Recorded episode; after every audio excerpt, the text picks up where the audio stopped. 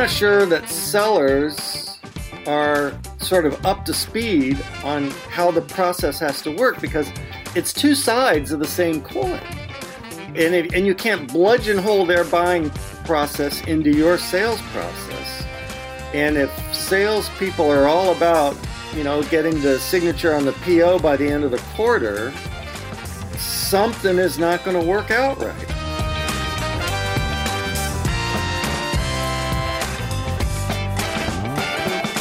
Hi, friends. Welcome to the Sales Enablement Podcast. I'm your host, Andy Paul. That was Bill Sanders. Bill's vice president at Mobus Inc., and he's also the author of the book titled Creative Conflict A Practical Guide for Business Negotiators. And no surprise, in our conversation today, we're talking about negotiation. Actually, it's, it's more than negotiation. We're really talking about creative deal making and why that deal making or negotiation is in reality nothing more than a creative process. And so we dig into why successful deal makers and negotiators are like creative sellers because they enhance the process by focusing more on what people need from them as opposed to their own needs. We get into how creative deal makers, again, like creative sellers, strive to expand a deal's scope while also pursuing a bigger portion of the pie that's available from the buyer. Then we also dive into how creative deal makers surface extra value that bring the sides closer together when bargaining alone cannot close that gap.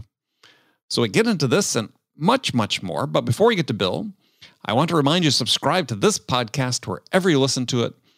And if you subscribe, we'd certainly appreciate it if you could also give us your feedback about how we're doing by leaving us a review. We'd really appreciate that. All right, thanks. Let's jump into it. Bill, welcome to the show. Thank you, Andy. It's my pleasure to be here. It's a pleasure to have you here. So, um, tell us a bit about you and, and what you do.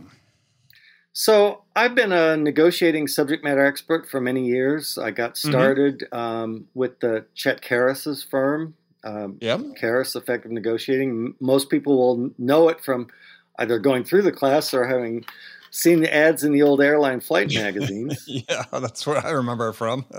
yep, no, no, surprise there. And and I worked there for many many years, both with uh, Chet and, and uh, uh people like Frank Mobus, who was a uh, executive VP there. Mm-hmm. And my job, I would occasionally do some seminar presentations, but my, my main function was to customize content for big customers, important customers of the organization who wanted to have the, the, the content tailored or customized to what their actual, actual people do right. in the workplace. And so, in the course of doing that, I interviewed hundreds, if not thousands, of senior VPs, mostly on the sales management side, the purchasing mm-hmm. management side, to help them understand sure. how their people negotiate and how we could train them to be better at negotiating few years ago, Frank Mobus decided to go out on his own with a negotiating training company that eh, changed the approach somewhat to focus more on uh, creative deal making mm-hmm. rather than sort of one off negotiations where you win and I lose, but more focused on finding value in the negotiating process, making a deal that works better for both sides, and better right. enabling long term relationships that are mutually beneficial for both parties going forward. And so Frank started that company. Unfortunately, you know, something tragic happened with Frank.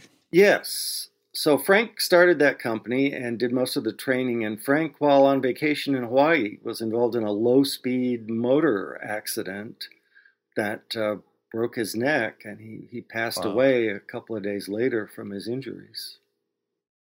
Wow.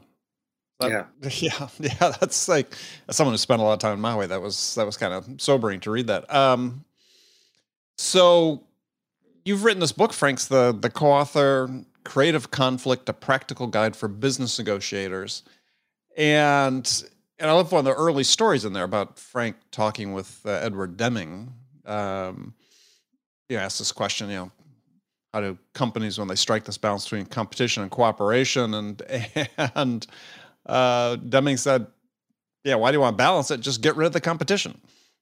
I love that story. Yeah, well, I mean, unfortunately, you can't. I mean, the competition is always going to be there, whether it's mm-hmm. just between the two of us or from outside forces that are that are right. forcing us to compete in some way. I mean, it's you know, in a way, you know, the the Frank's take and our take on negotiating is is fairly simple. I mean, you you you do have to be able to defend your interest in a competitive negotiation, but beyond sure. that you have to be able to find the areas where the two of you can work together to make a deal that's better for both parties. Yeah, I mean it's it's not like you find many situations where the interests of the parties that are entering into a contract are in complete alignment. Well, they can't be. I mean, right. I mean, otherwise we'd already agree on everything. That's right. It's just yeah. here's contract you sign, I sign. But you know, no contract is ever perfect for either side. So there have to be either areas of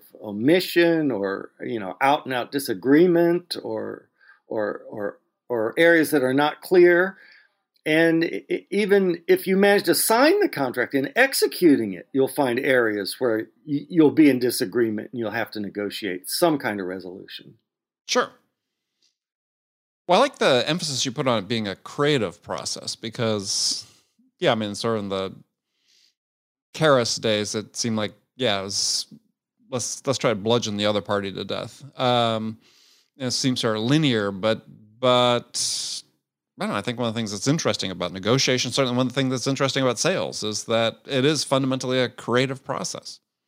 Exactly, and it's become more so over the last few years. You know, if you go back in time, you know, hundred years, fifty years ago, the the the, the buying process for big organizations was much different than it is now. And mm-hmm. there, and and a lot of this book, a lot of the Karrass philosophy came from being on the buying side of right. of of negotiating. And and there, if you you know if you were a big organization and the volume was certainly important to a supplier, you could try and bludgeon them into the best deal for yourself. And that was a lot of the focus. Get the lowest price we can pay for mm-hmm. quantity X. Um, as time has come forward, things are no longer um, that in that way. In that suppliers need their customers, and their customers need their suppliers to help create value in the products and services that are provided.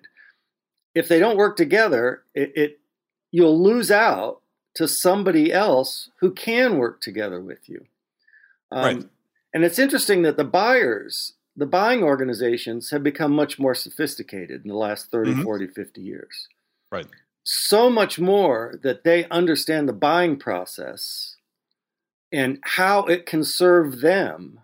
I think better than the selling organizations understand the buying process and try to force it into some sort of sales process idea, which they've probably held for 50, 60, or X odd number of dozens of years. A hundred years. Yeah, no, that's exactly true, right? I mean, this is, this is, there's so much written in the sales world about, you know, you have to help the buyer understand their buying process. And what they're really saying is you have to force fit the buyer into our sales process. Yeah, exactly. the buyer's, the buyer's viewpoint is, is may be completely orthogonal to what the sellers look at. In fact, chances are it actually is. Yes. And so, with the buyers becoming much more um, sophisticated in running their buying processes, it's, I think, and you can correct me if I'm wrong. I mean, I see a lot of people on the sales side, but I, I find that the sailors, the sellers are now struggling to kind of cope with buyers becoming you know more demanding about their process. Oh i yeah yeah i think and i think you see that uh, you see it in several dimensions. You see it in studies that show that in the business to business sphere that you know win rates are down close rates are down uh, the rates of companies making no decisions at the end of buying processes are up um, you see it in studies where buyers say, well, you know, all things being equal, we sort of make our decisions to buy in spite of the seller, not because of them. And thus, why do we need to talk with them? Uh, that makes a lot of sense to me. And if if you know if, if our to provide anything of value to the all the sellers out there who are listening to this, you know you've you've got to be able to add value to the buyer during the selling process. If you're not adding mm-hmm. value for them, why should they even speak to you? And they know that now. Yeah, they know it. Exactly. Well, I mean, that's sort of the standard watchword, right? You got to add value, you got to add value. But I, I, think that that as I was reading the book, and one of the things that that you know struck me as on several occasions was that if you were to ask most sellers, I'm interested in your take on this because sort of just reflecting my own experience. But if you were to ask most sellers, they'd say, well, negotiation is something we do after the buyer has decided they want to buy from us. And I look at it as well, no, this is something that takes place from the inception almost uh, with the buyer, is that you are negotiating through the selling process. Well, absolutely. You're making an agreement. You're making many agreements along the way. And many agreements, many trade offs. The buyer wants this versus that, and so on. And so, you know, I was selling large, complex systems. Is what I sort of viewed as success is that we had we document the trade offs along the way, and when we got to the end, at least from a system perspective, not necessarily the legal T's and C's, uh, there wasn't really anything to negotiate at that point because we had sort of gone through that process as part of their buying process and part of our sales process. Yeah, so many negotiations along the way, um, right? You know, and and so in any sort of complex sale, even there's a relationship going on. You've built a relationship. Now, yes, you want to make sure that you do the process in a way that will lead to, you know, the, the ability to do future business Exactly. And and in order to do that, you know, sellers have to really understand and respect the real needs, the organizational needs, the personal needs of the people in the buying position. I mean, it's exactly if if if if and and oddly enough, most buying organizations and most chief procurement officers they they sort of understand how the process is going and what has to happen for them to make successful buys. I'm not sure that sellers are sort of up to speed on how the process has to work because it's it's two sides of the same coin. Mm-hmm. And if, and you can't bludgeon hole their buying process into your sales process. And if salespeople are all about you know, getting the signature on the PO by the end of the quarter, something is not going to work out right. uh, yeah. Still a hard lesson for many sellers to, to learn. It's, it's, yeah, and you you talk about this in the book because you cite Adam Grant and his givers and given his book Give and Take and his definition of givers, takers, and matchers. Um, as you say, you know, creative negotiators are focused more on what the buyer needs from them as opposed to, hey, I need this order this week. That's right. If you want to make a good deal, you've got to understand what the other person wants, what they say they need, what they really need. And the, the, the strength in, I think, being a good salesperson is being able to figure out what their real needs are so that you oh, can um, match them in a way that satisfies you know what they really need in the deal and it's it's funny a lot of even buying organizations come to the table with you know very specific lists of what they need but they're asking for the expertise of the salespeople to help them you know refine and ferret out mm-hmm. and and make their needs and want list better so they can make a better buy for the organization right it's an opportunity for the salesperson to really do an outstanding job and build their business and their account and become closer with their customer that sometimes goes wanting because they're just more focused on getting the order in by the end of the quarter. Yeah, and that whole issue in terms of, you know, then you're really exposing your motivations to the buyer in terms of what you're really there for. You may have started off the whole uh, connection relationship with them by saying, you know, hey, we're here to to help. We're here to help you understand what the problem is, how we can help you solve it. And oh, by the way, can you sign the order by Friday? Yeah, so you make promises and um, uh, little agreements along the way, which you may not be living up to under the pressure that's imposed by your organization. Now, what's going to happen, and I think we're seeing it, is if the salespeople aren't providing value by providing good information and expertise to help the buyers make smarter decisions, they'll just bypass them. They'll find ways to buy online or to buy from other organizations who have a different selling philosophy, and uh, you know you'll you'll you'll just end up out of the loop. Because the buyers, most people don't understand that buyers have they don't have time on their hands. They're very busy people. They do a lot of transactions. They negotiate a lot of deals. They've got an in basket that's very full, and it, if you're not helping them with their job, they'll they'll just cut you out. Yeah, yeah. I wrote about this in my first book. If you know they're not earning a return on the time and attention they invest in you, you're not going to get more time. Yeah. So how can salespeople negotiate better? Can, how can they negotiate more creatively? Um, I think it starts by having a better understanding of the people you're selling to, their jobs, what their jobs are, what their responsibilities are, mm-hmm.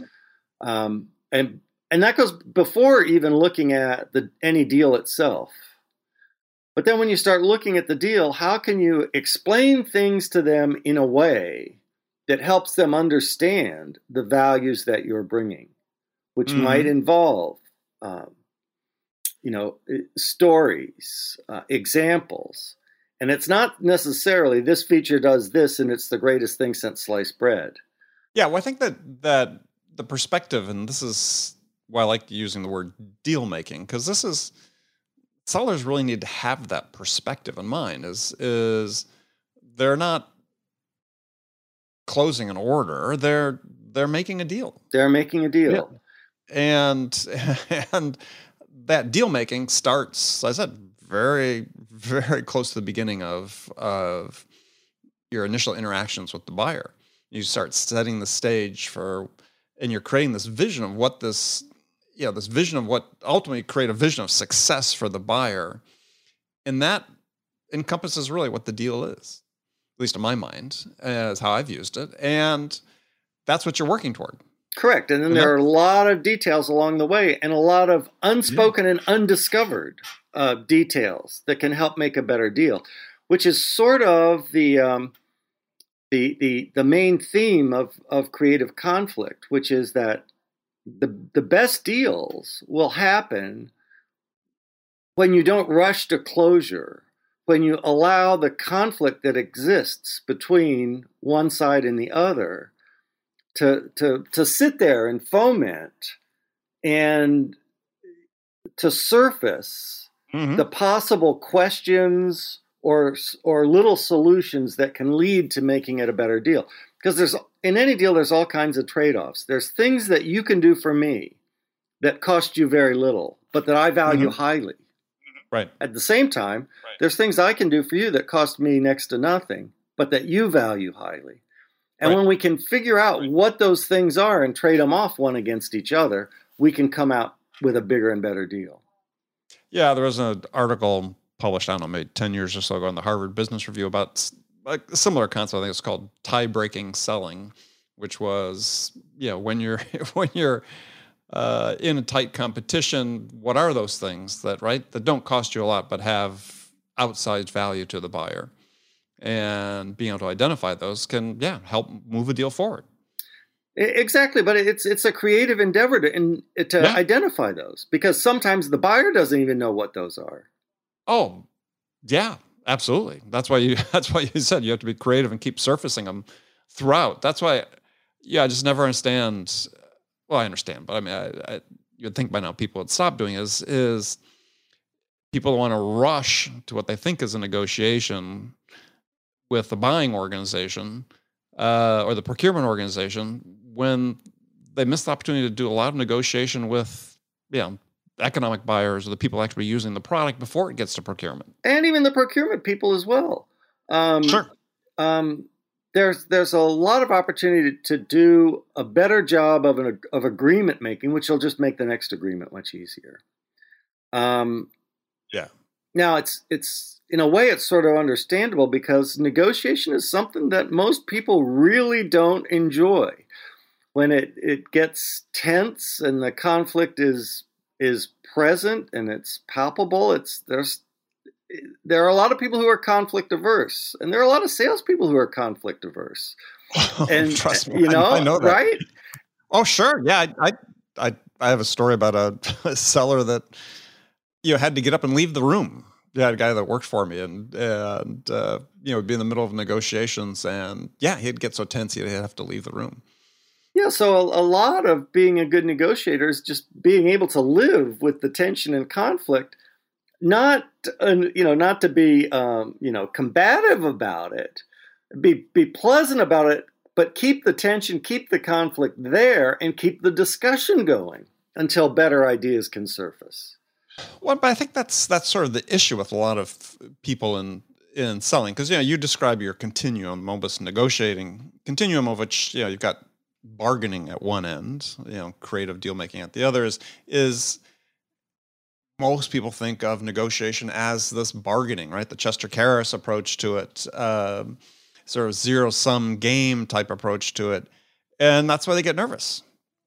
Rather than looking at as as you frame throughout the book, is yeah, this is an opportunity to exercise your creativity, to work with someone to help you um, enlarge your share of the pie. Yes, as you talk about it. That's right, Now, but you can't discount the kind of the hard bargaining tactics because they're going to show up and you need to understand them and you need to be able to deal with them. You might sure. even have to be able to use some yourself because you got to start somewhere. You can't move sort of along the continuum from hard bargaining to creative deal making to maybe relationship building. Right. And you can't just jump to relationship building. I mean, if you've got no history of trust between the two parties, why should you trust me? Why should I trust you? We can't sort of act in that way we have to work up to that point. So so hard bargaining makes a lot of sense when either you don't know a lot about the the the the room that the other person might have to negotiate, how much padding is in their proposal. You don't know a lot about um, you know if they will really do what they say they will do. You, you got to work up to that. Oh, absolutely. I mean, you're sure. It's like in sales. You're you have to build a certain amount of trust and credibility, get to that, you know, relationship stage as you talk about. I don't know that you necessarily always have to have hard bargaining as a a part of that. Doesn't mean that you don't have things that you yeah, you just can't move on that that you will negotiate hard on for sure. Well, well, and and when I say hard bargaining, it doesn't have to be. I don't. It doesn't have to be actually hard. It can just be anything that keeps you from making an agreement. It can just be, well, we're going to have to take this under advisement. I'm going to have to meet with some people and talk about it. I mean, that's not, mm-hmm. it's not, it's not hard, competitive, rude, or threatening. It's just uh, keeping the, um, you know, keeping the disagreement alive. Right. Well, and I think that one of the things that you, yeah, as I interpret what you're writing about in the book, is that, and, there, and I certainly agree with this, is that too often people want to push sources of conflict down the road in sales. And you know, the sources of conflict are actually opportunities. And you're much better off surfacing those as you go along. understanding what yeah absolutely in fact one of a, a big buying organization that we've worked for kind of discovered that along the way that you know it's it's it it doesn't make any sense to go you know days and weeks eh, you know hammering through this 20 million dollar contract when we didn't address something that's going to you know a- end up blowing up the process in the end uh, mm-hmm. get get right to those conflicts those are sources of opportunity well sources of opportunity they're also opportunities to continue to qualify the opportunity itself because um, you may encounter some of those along the line that just are non-starters for you. Yeah, exactly. Some some agreements are not uh, are not possible, but it's better to find right. that early out rather than way down the road after right. you've devoted lots of time and effort and and uh, you know um, uh, emotional commitment to a deal that's not going to happen. Yeah, yeah. Fortunately, I see that all the time, right? As people think things are going well, but there are these these you know points of conflict or areas of contention that you know are there, and it's like, well, address it, right? This is this is a way you're continuing to qualify the opportunity. This is a way that you're moving the deal forward. You're providing some value to the buyer by addressing it because uh, they're questioning it as well. Yeah, yeah, exactly and uh, you know buyers are getting better at uh, you know in the older older days the, the the sellers had most of the knowledge it was a very asymmetric sort of mm-hmm. playing field um, well buyers are getting that knowledge is more available now with the with the the internet and you know cross functional people contributing more to the buying process um, you know good buying organizations can do their own cost estimating and clean sheeting and less of this stuff is a mystery. So so sellers have to be able to um, understand that their buyers know a lot more than they used to, and you can't just get by by saying, you know, this is this is what this is what you need to do. And I think it's further sort of complicated, if you will, by the fact that in many product categories, the differences, actual differences between the products are fairly slim. They become more interchangeable, especially in the software world that um, yeah, what you're negotiating is is a little different, right? It's it really is trust based in a lot of cases. Yeah, exactly, and um, um, it's not just about the product; it's about all the services that go along with it, and all the, well, all right. the support, and and it's and it's the process itself. I mean, I. I'm sure you're aware, but uh, you know, one of the marketing research studies that I, I always took to heart many years ago um, it came from buying surveys of their satisfaction with the buying process. And, and, and it wasn't the buyers who got the best deal or the lowest prices. It was the, the buyers who were most satisfied were the ones who felt that during the sales process, the selling organization actually listened to what they had to say. Yeah, I mean, the, they talk about then the the challenger sale is, I think, the number that always sticks in my mind. It's like you know, fifty eight percent buyer surveys saying that you know 58% of their decision was based on the buying experience with the seller. So, so a lot of that, the negotiation and negotiating is a chance to improve the buyer experience. Yeah, by, absolutely. By doing it well, by finding more value, by better digging into and probing and understanding their needs and what they're trying to get out of things, coming up with a deal that they're satisfied with and that you're satisfied with and works for your your your organization as well. Negotiating is a very important part of that. And and if you're hesitant to do it, if you don't want to do it, if you just want to get it over with, if you concede too fast, you know, you're missing all these opportunities. Well, as you talk about in the book, you write that all negotiations are not the same. And same point I make about sales is you know, no two sales situations are identical and that's that's great as a seller, right? I mean, rather than just of you know, walking through robotically walking through a process, there's an opportunity, said, to exercise your creativity to help the buyer, to help yourself. Right. So talk about the continuum. So the Mobus negotiating continuum, because I think continuum, because I think it's a great mindset or framework for sellers to understand um, negotiation. Yeah, so it's used sort of to answer the, the question, you know, why are not all negotiations the same? And the reason they're not all the same is that, um, well, there's many reasons. First, no two people doing the negotiating are the same. Mm-hmm. Right. But, but anybody's needs and wishes and what they understand and what they want is different. That we all see value differently, that value is subjective. I mean, we're making this mm-hmm. deal in the first place because you're giving up something to get something you'd rather have, whether it's your money if you're on the buying side, or me, I'd rather have your money than the product or service I'm selling. But everybody values these things differently. Value value is subjective, and because of that, we can we can make these trade-offs. So the negotiating continuum says that you know there's a couple of different ways to negotiate and different buying, selling, transactional scenarios. And and the first is hard bargaining, you know, typified by say haggling at a bazaar or even the way you know we used to buy cars at a car dealership here.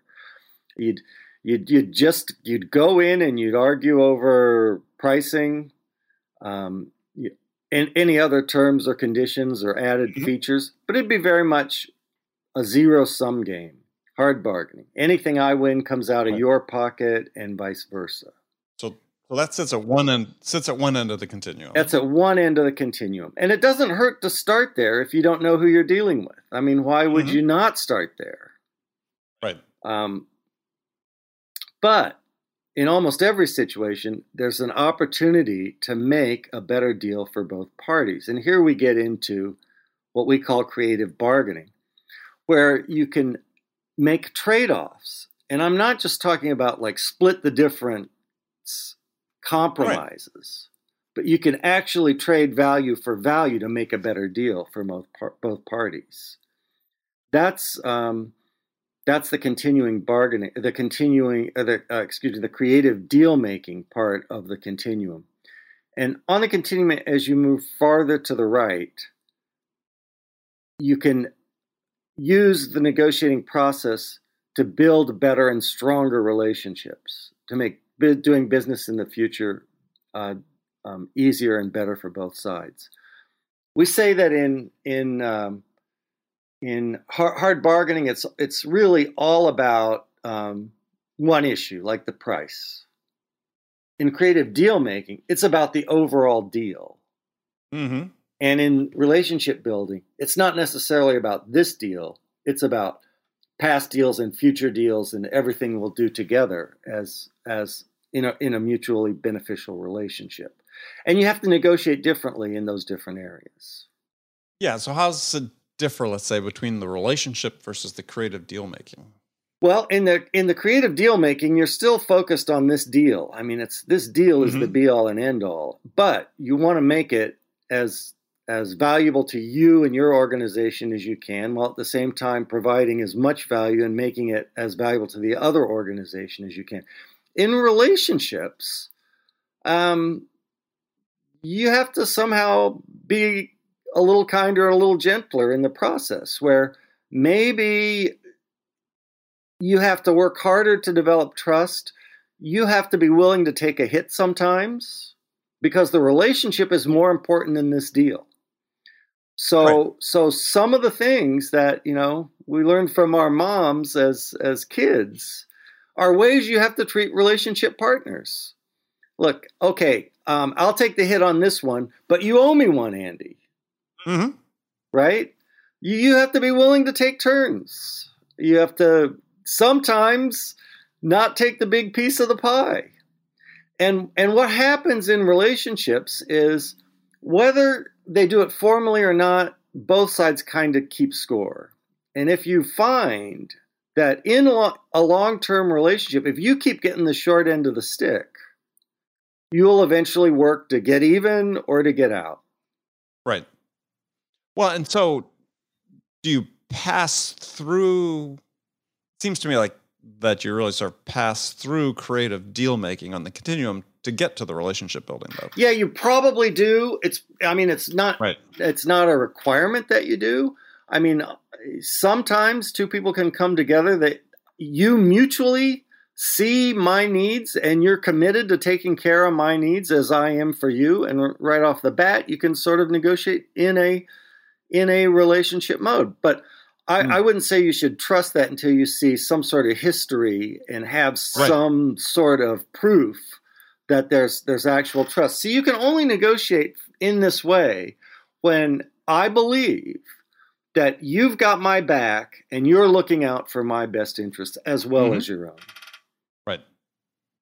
Well, I think one of the ways you demonstrate that is through creative deal making because what you're doing and you talk about this in the book is is use the term you you grow the value pie for everybody right that they're all sharing is that is creating value for the buyer oh, absolutely and that so that that to me is you know huge trust building right is that um, step along the way. And having done that, then that is a foundation on which to keep keep building the relationship. Yeah, very very much so. And people say that this um, can't happen, and a lot of times it it does end up happening at you know higher levels in the organization. People will say, you know, hey, you know, I'm a low level salesperson. I can't commit to do this kind of thing, which the customer would really benefit from.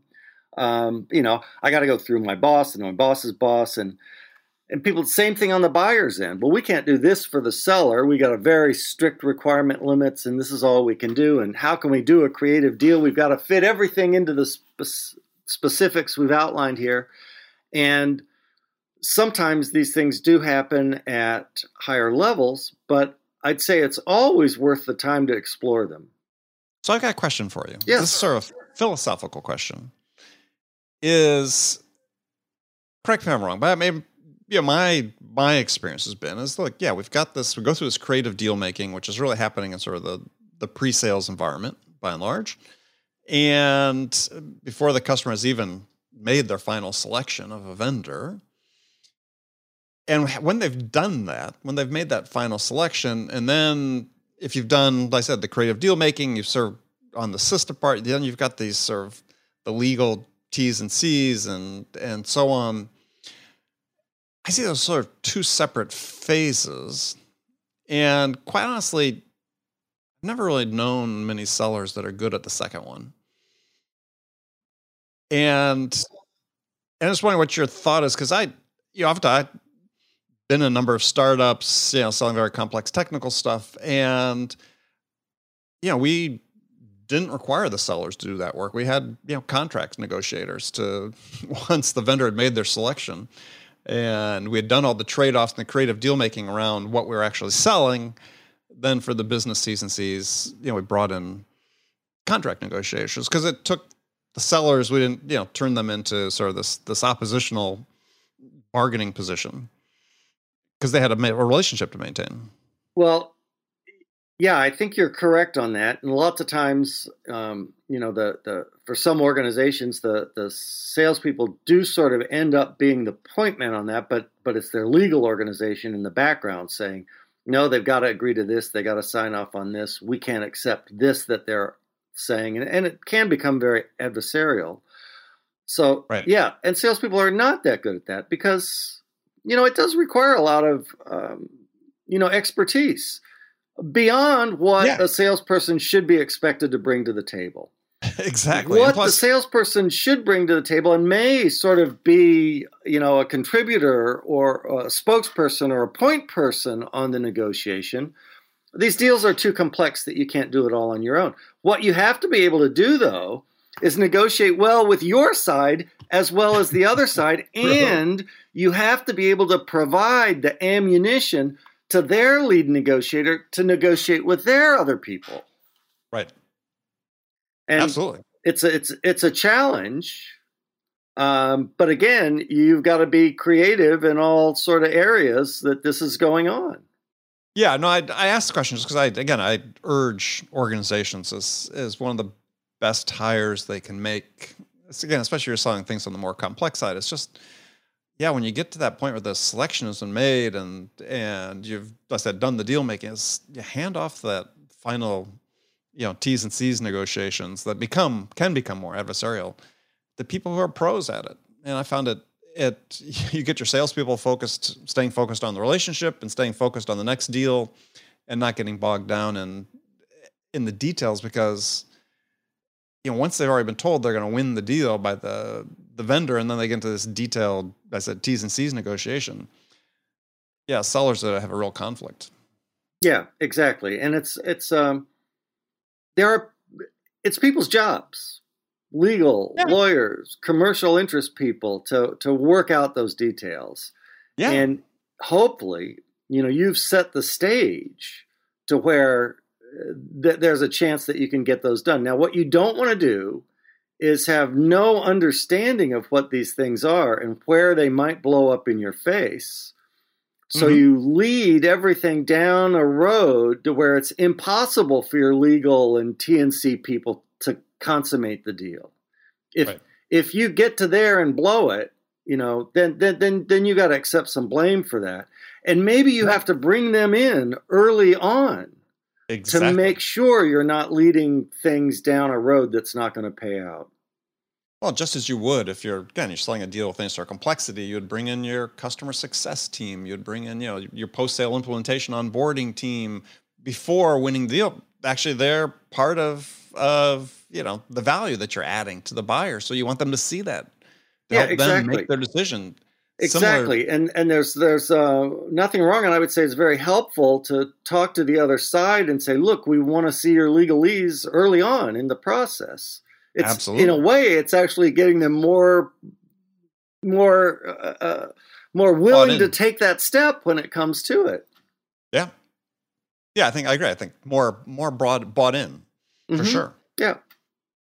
Yeah, I mean, I just, I just, I, I encourage people to read the book because I, I, I think this this mindset shift about creative deal making as an element of of selling and not thinking about negotiation just as a, something that takes place takes place. Excuse me, after you've been told that you've been the selected vendor, uh, is just a huge mind shift change that needs to take place because again you're thinking about how can i when you think about it in terms of deal making as especially if you're you know not doing it in a you know, bargaining zero sum perspective but you know trying to enlarge the value that everybody's going to receive from this that's the perspective you need to have as a seller Yeah, yeah, I it's think not so. about not about pitching your pitching your drill but you're you know selling the holes Yeah, exactly, and exactly, and uh, you know, uh, I've seen too many sellers.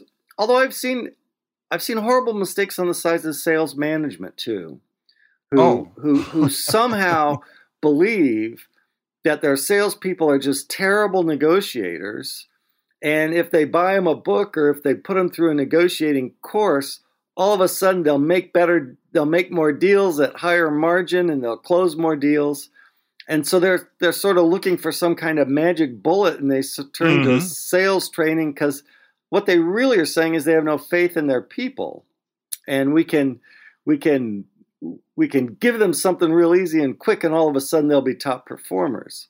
Now, and and negotiating training and book reading doesn't work like that. But if it helps you understand and take a better look at who your customer is and why they say what they do and what they really need and how to probe for that information so you can satisfy their needs with what you have to offer, you'll be a better salesperson. Oh, absolutely. And so, one last point to talk about, which I loved in the book, uh, you talk about, um, you call it divergent thinking, but ambiguity, because you know this is this is so hard for sellers. Increasingly these days, is you know they're sort of pre-programmed to say, look, buyers all have similar needs. They're going to react this way to certain stimuli, and so on. We serve. And as we talked about earlier, you know, no two negotiations are identical, no two buyers are buying situations are identical. There's no predetermined outcome. Is yeah, you have to have a pretty high tolerance for ambiguity, and that's desirable Yeah, yeah, when it comes to negotiation. exactly. You have to be able to to to live in this tension, possibly tension filled or at least conflicted or disagreement area Right. where you really don't know a lot about what's going on and and it's the people that, that, that become the best negotiators are sort of the ones who are the most curious by nature and the ones who are are are most willing to dive deeper and deeper and deeper until they finally hit the source of the problem and and Right. Until they understand. until they understand because Right. sometimes a lot of times we walk in thinking we understand and we don't realize we have no idea whatsoever what's going on here and you got to be willing to dig and dig and dig until you you you you really get at the issues Yeah, I think that's right. That's what sets people apart is to take the curiosity and and be willing to go beyond what you think you know to true understanding. right And if you get there, then you're in a position to now to really start helping the buyer. Exactly and if and believe me if you can help buyers because their job is difficult if you can help buyers be better at their job they'll they'll trust you more and you'll you'll you'll get more work and you'll do more more business with them Absolutely. Absolutely. Well, Bill, we've run out of time, but thank you so much for joining me. Well, uh, thank you, Andy. It's been my pleasure. Hope uh, your people find this really valuable, and uh, I just encourage them to look at the negotiating process is not some kind of add-on, you know, bad part of their job, but something that can make their lives better and easier. Yeah, yeah, that's an integral part of selling, right? Uh, is the way I want people to think about it because it, it truly is, and the way you lay it out uh, supports that. So, if people want to uh, learn more about the book or connect with you, what's the best way to do that? Well, the book is published by Harvard Business Review Press. They can find out more at that site, or it's it's uh, available on Amazon as well. Um, they can reach me through um, the Mobus Creative Negotiating Training Organization which is mobusinc.com, M O B U S I N C.com on the web. Perfect. All right, Bill, thank you. Thank you, Andy. Okay, friends, that's it for this episode. First of all, I want to thank you for taking the time to listen. As always, I'm so grateful for your support of this show. And I want to thank my guest, Bill Sanders, for sharing his insights with us today. If you enjoyed this episode, please subscribe to this podcast, Sales Enablement with Andy Paul on iTunes, Spotify, or wherever you listen to podcasts. You can do all that on your phone in less than a minute as soon as this episode is over. So thanks for your help, and thank you so much for investing your time with me today. Until next time, I'm your host, Andy Paul. Good selling, everyone.